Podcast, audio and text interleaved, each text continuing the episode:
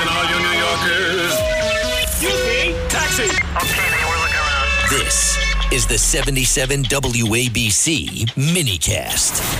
And it was an interesting day in New York. Of course, the big UN General Assembly. And this was a major day when you see who was in the lineup. Uh, usually the biggies are today. There was, of course, President Biden, uh, President Zelensky, the president of Poland.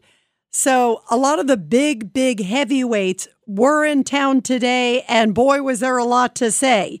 And you can think about all the issues that are on the table right now. But if you listen to President Biden, uh, first off, you might have a little hard time deciphering it. Listen to this. This is cut 13. Now, even as we evolve our institutions and drive creative new partnerships, let me be clear. Certain principles of our international system are sacrosanct. Did anybody get that? I think we need a translator for that. I think of all the translators that are in town for presidents of different leaders. You know, I for all the translations, whether it's for Iran or for this or for that, we need a translator for our own president. I this is crazy. It was very difficult to understand a lot of the things he said. But one thing he made clear was one, he talked about the support for Ukraine. He also said we don't want to decouple from China. But he didn't really take Iran and he didn't really take the migrant crisis as forefront. He made a few comments, but not a whole bunch. He seemed to focus on the biggest threat out there that is climate change.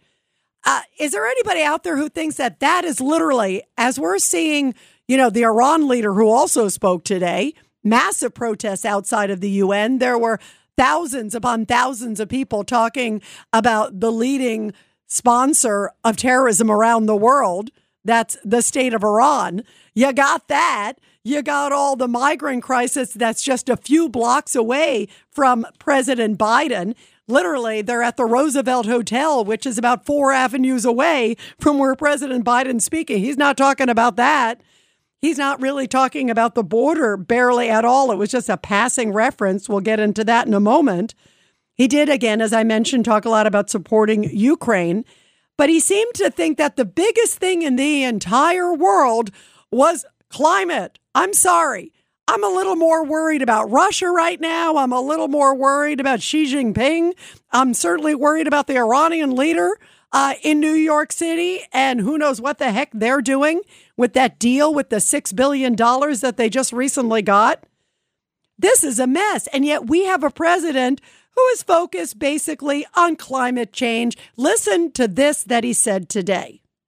The United States has treated this crisis as an existential threat from the moment we took office, not only for us, but for all of humanity. That to me is insane that that is the existential threat.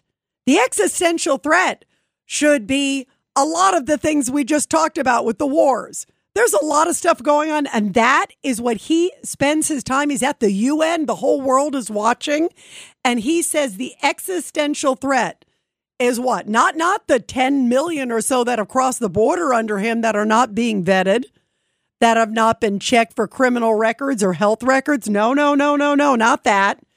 Not what's going on even with North Korea not his dismal withdrawal of Afghanistan that left so many people high and dry that Americans that are still trying to get out to this day and Afghan allies that are still trying to get out to this day and it's a breeding ground for ISIS. No, no, no, no, no, not that. It is climate change. Is that what keeps all of you up at night?